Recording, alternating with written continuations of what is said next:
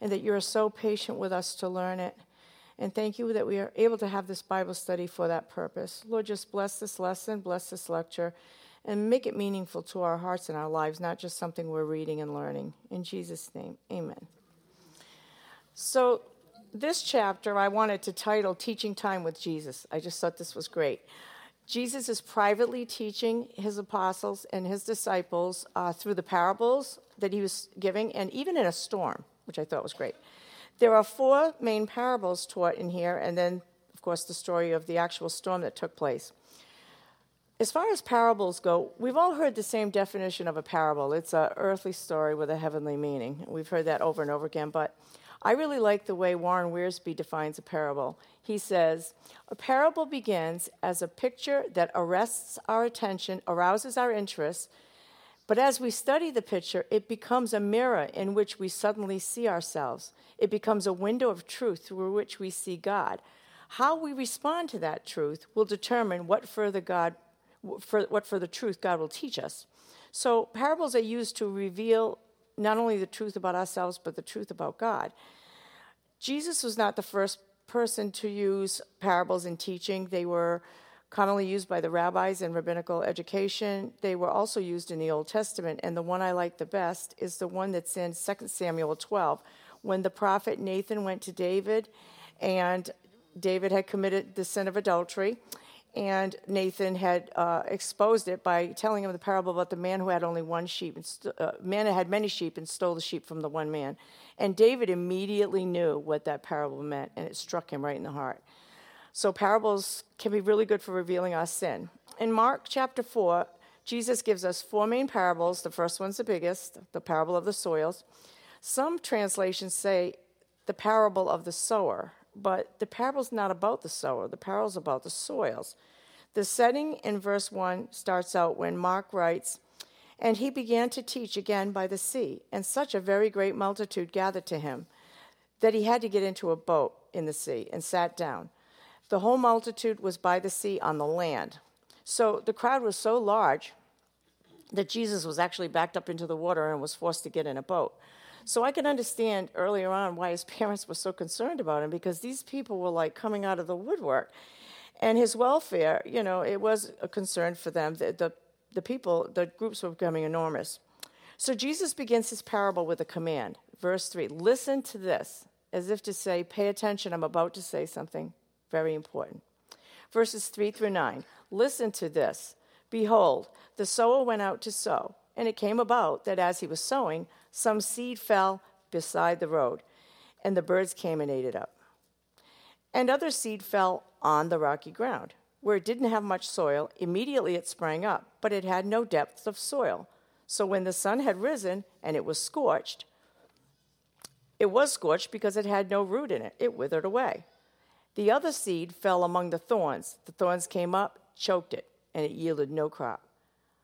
But the other seeds fell into the good soil, and as they grew, they increased and yielded a crop. Some produced 30, 60, and up to a hundredfold. He who has ears, let him hear. First, the seed fell beside, then the seed fell on, and then the seed fell among, but the good seed fell into, which I thought was interesting. Jesus is going to explain exactly what this parable is talking about in the next few verses. But I found it curious that Jesus used this phrase, listen to this, and he who has ears.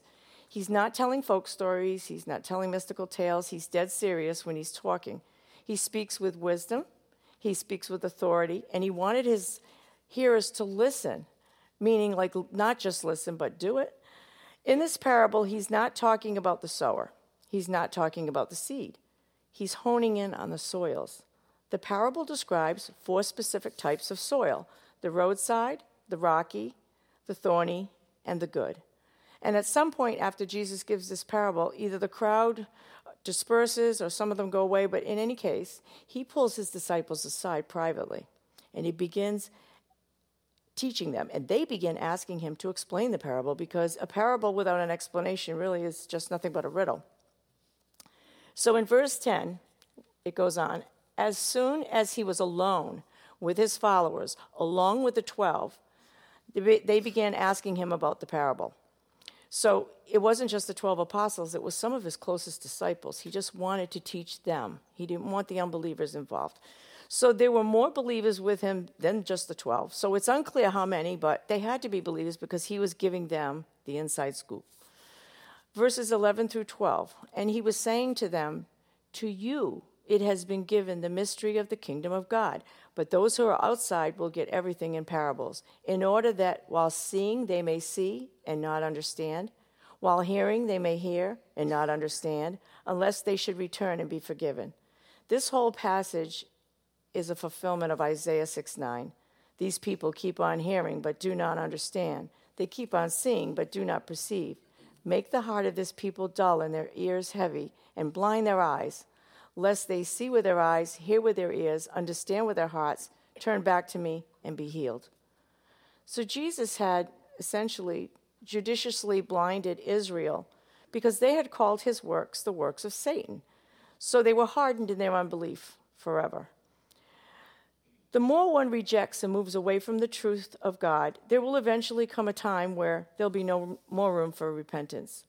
Jesus was now saying that any truth or revelation being taught by him would be given to the believers only. The rest would just get parables without any explanation.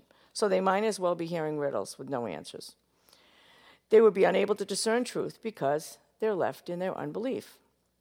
To me, this is a terrifying state to be left in. Hebrews 6 kind of touches on people that get close to the truth but then fall away. For it is impossible in the case of those who have once been enlightened or have tasted or have shared of the heavenly gift and the Holy Spirit. They've tasted the goodness of God and the powers of the age to come, but then decided to fall, turn away or have fallen away from the truth. It is impossible to, to restore them again to repentance, since they crucified once and again the Son of God to their own harm, holding him up to contempt. And Romans 1 says the same thing. Similarly, that once you have been exposed to revelation and the light and have chosen to reject it and reject God, he will simply turn you over to your own desires, and your mind and heart will be darkened forever. So these people actually had, I mean, the light of lights. Jesus was with them, right there in their midst. They had seen Jesus work his miracles, and yet Israel rejected. They rejected all of his miracles and even went so far as to give Satan the credit for them. So the more one's response to the light, the more light will be given, and the less response to the light, the less will be given until eventually the light goes out. So that's a scary thought. Um, Jesus explains the parable to his disciples and to us in verses 13 through 20. And he said to them, Do you not understand this parable? How will you understand all parables?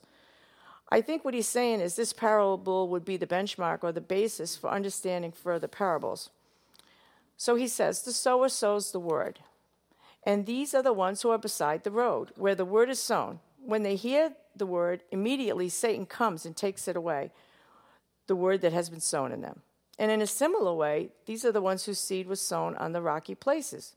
They hear the word immediately, receive it with joy, but they don't have a firm root in themselves. They're only temporary. When affliction or persecution arises because of the word, because of the word, they fall away. And others are the ones whose seed was sown among the thorns. These are the ones who've heard the word, but the worries of the world, deceitfulness of riches, desire for other things, they enter in and they choke off the word and it becomes unfruitful. But finally, the ones on whom seed was sown in very good soil, they hear the word, they accept it, and they bear fruit, some 30, some 60, some 100 fold. So the four soils really represent the four types of hearts of men and their degree of responsiveness to the Word of God when it's preached to them. So the Word is either revealed or concealed, depending on the type of heart that man has. It will either become a source of revelation to a believer or it will become a source of judgment to an unbeliever. Because that unbeliever does not receive the truth in order to be saved. Jesus is saying that the sower went out to sow. The phrase to sow actually means to spread or broadcast, like you see people doing on their lawns. And Jesus further explains that the seed being spread is the word of God. So he defines everything. Jesus obviously re- represents a sower, but anyone who spreads the word of God is a sower. We're all sowers. The disciples lived in an agricultural society, So they would have easily understood the sowing of seed and the care in which it required. I mean, this is farming 101 to them. But Jesus uses no adjectives to describe the sower. I thought that was really interesting.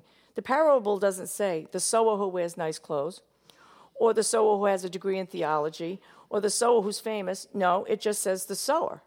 That's you, that's me, it's anyone who spreads the word of God, the gospel to others.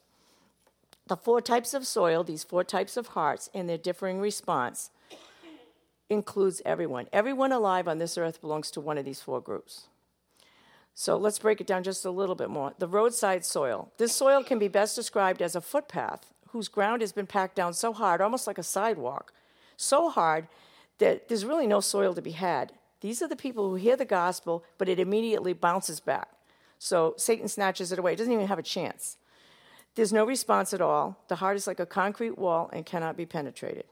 These are the blind and hardened hearts. A good example is Israel back in the wilderness. What have they seen? They saw all the miracles in Egypt, they saw the Red Sea parted, and they were still stubborn. That generation was stubborn and stiff necked. And guess what? They ended up dead in the wilderness. The Pharisees, same thing, blind. And right to this day, we're going to have people that are going to remain that way, hard and blind. It's a total rejection and unbelief in the truth of God's word that causes the hardening. So this is total rejection, no movement towards the acceptance of truth. The rocky soil is interesting. This heart just has just enough soil on top of the rock. So the seed goes in and it's sown, but it springs up so quick because it hasn't had a chance to do anything. It never develops a root system because the rock is underneath. So when the sun gets hot, it's obviously going to get scorched. It's so fragile. It gets scorched. Like people say, when the heat gets hot, they get out of the kitchen. So when persecution arises, I like this part because of the word. They can't stand up for the word. No believer would run like that. This heart is a professing believer. Maybe they had an emotional experience, maybe they walked an aisle, said a prayer, but they've never truly been converted because they still live their sinful lives unchanged. And they don't have the backbone or the Holy Spirit to have them stand up for the truth. They won't. Um, this can be seen in many of the seeker sensitive churches of today a lot of music, a lot of entertainment. It's all about the experience. They desire a supernatural experience over truth, but they only want to mention things that make people comfortable so they'll come. They don't mention things like sin or hell or judgment or the wrath of a holy God. So we must never base our salvation on an experience that's from an emotional nature because it won't last. The third one, the thorny soil. This soil hears and reacts to the gospel, but is double minded. It has one foot in the world and one foot in the church. They're distracted by worldly entertainment, preoccupied very much with money.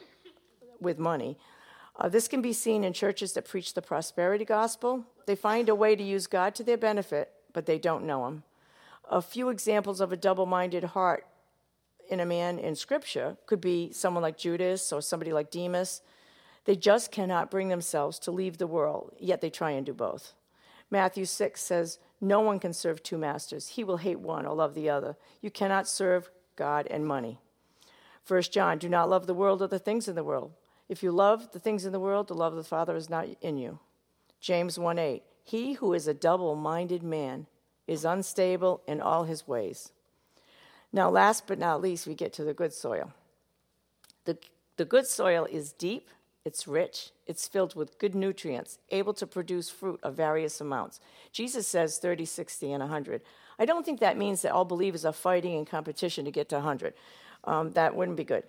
I don't think we really determine the type or amount of fruit. I think God determines that.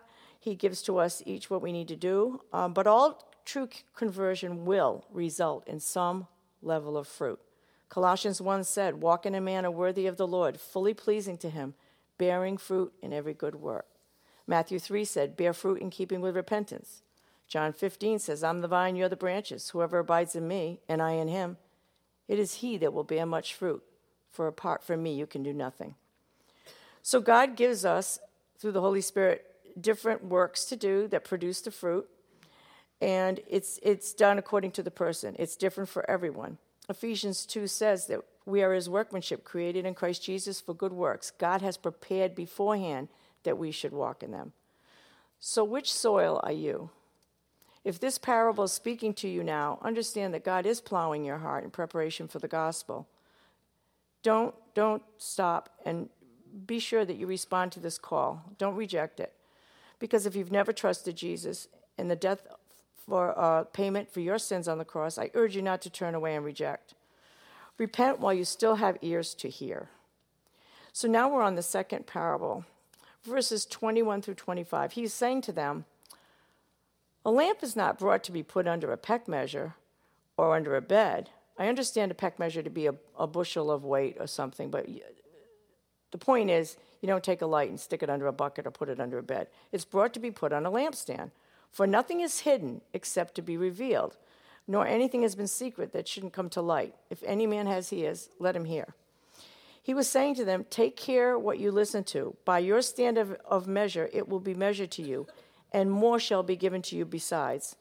For whoever has to him, more shall be given, and whoever does not have, even what he has, is going to be taken away from him.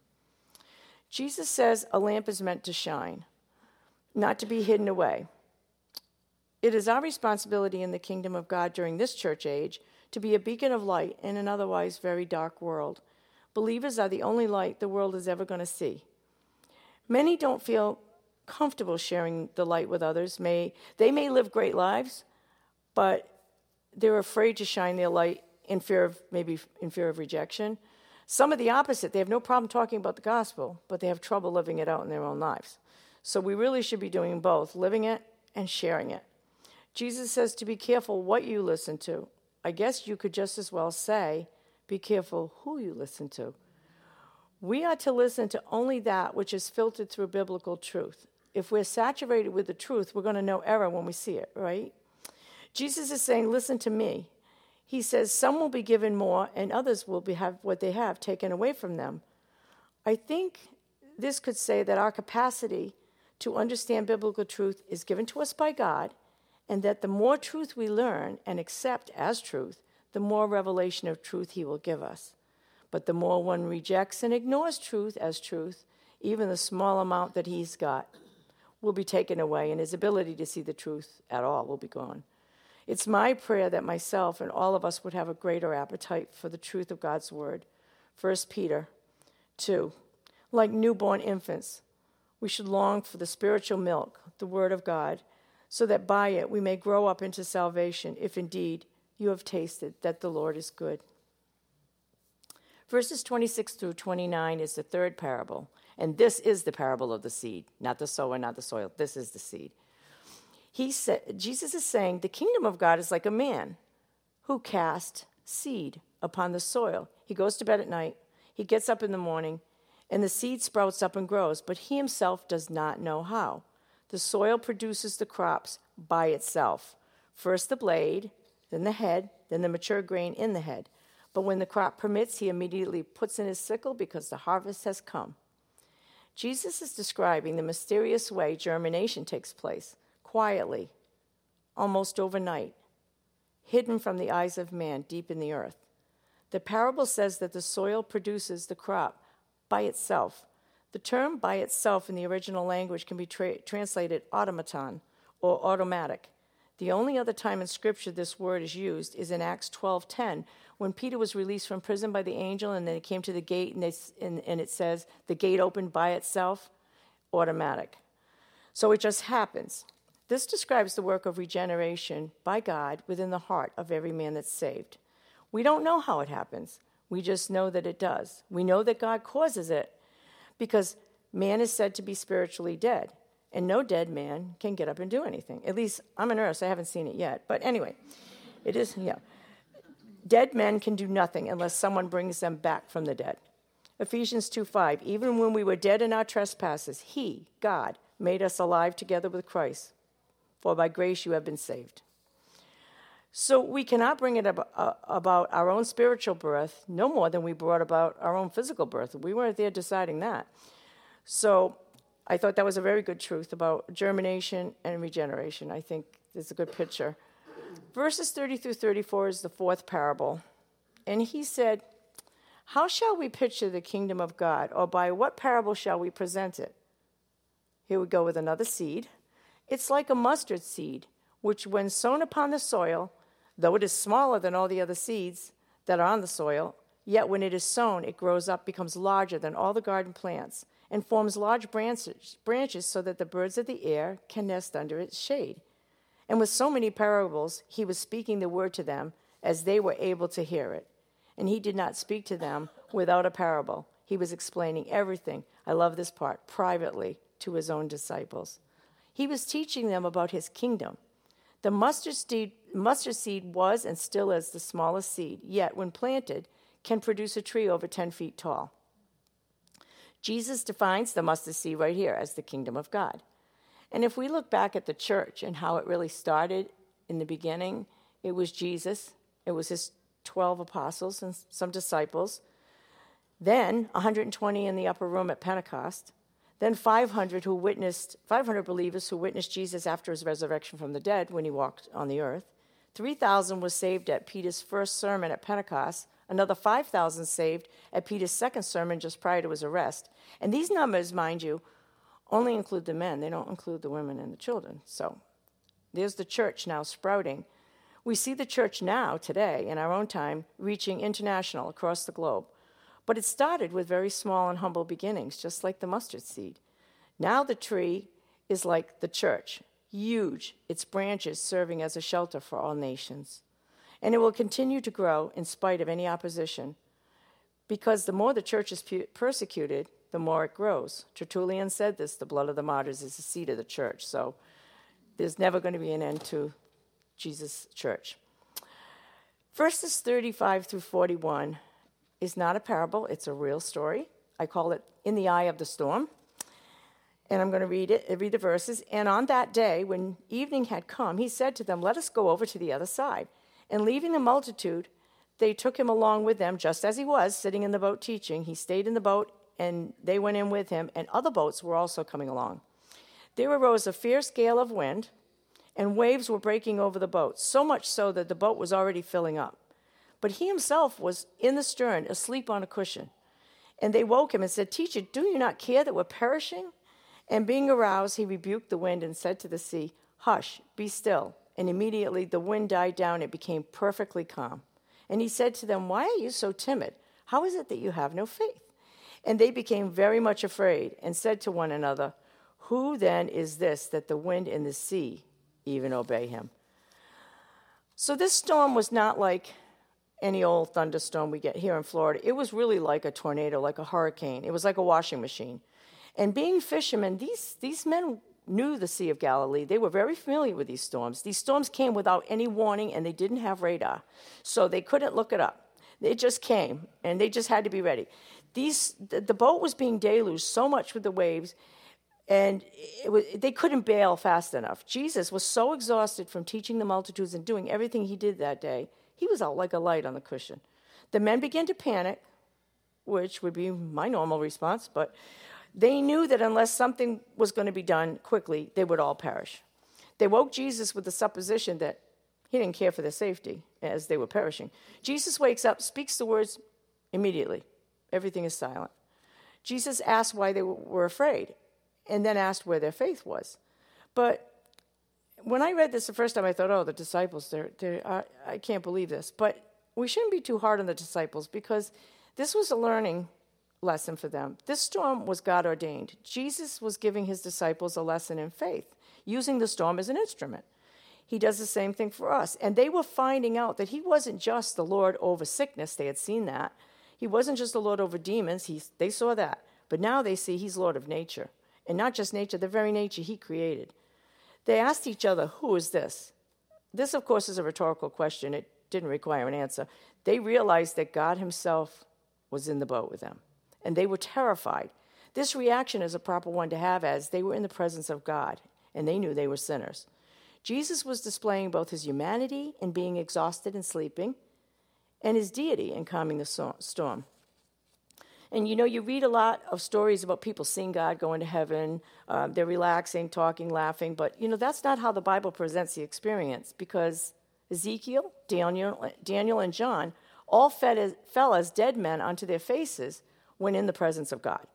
As the scripture says, who can stand before the Lord and live?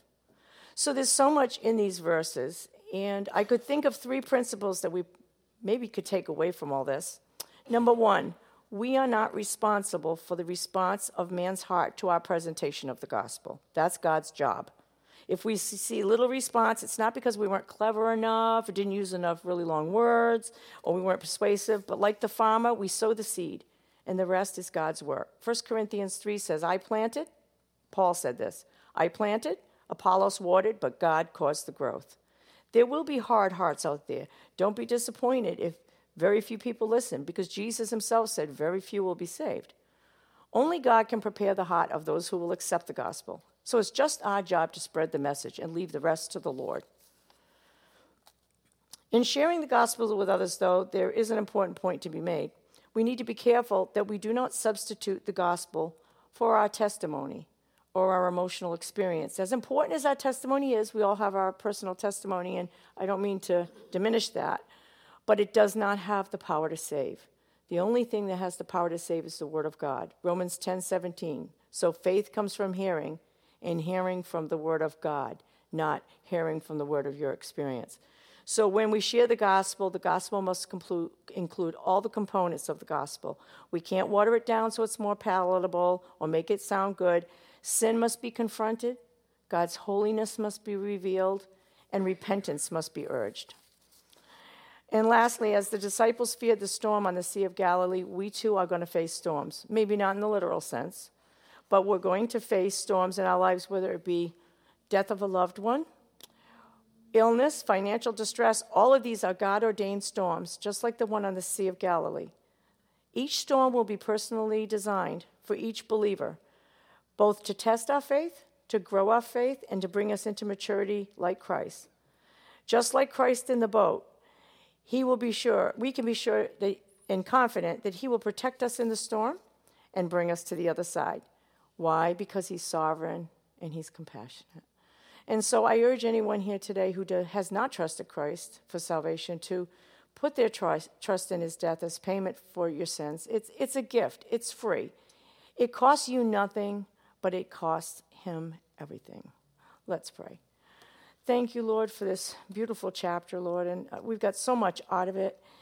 And sometimes we just read over it briefly and we, we think it doesn't mean anything. But we thank you, Lord, for just allowing your Holy Spirit to teach us more and more about it. And Lord, may everyone go home today with your word on their hearts, and may we continue to ponder it in Jesus' name. Amen.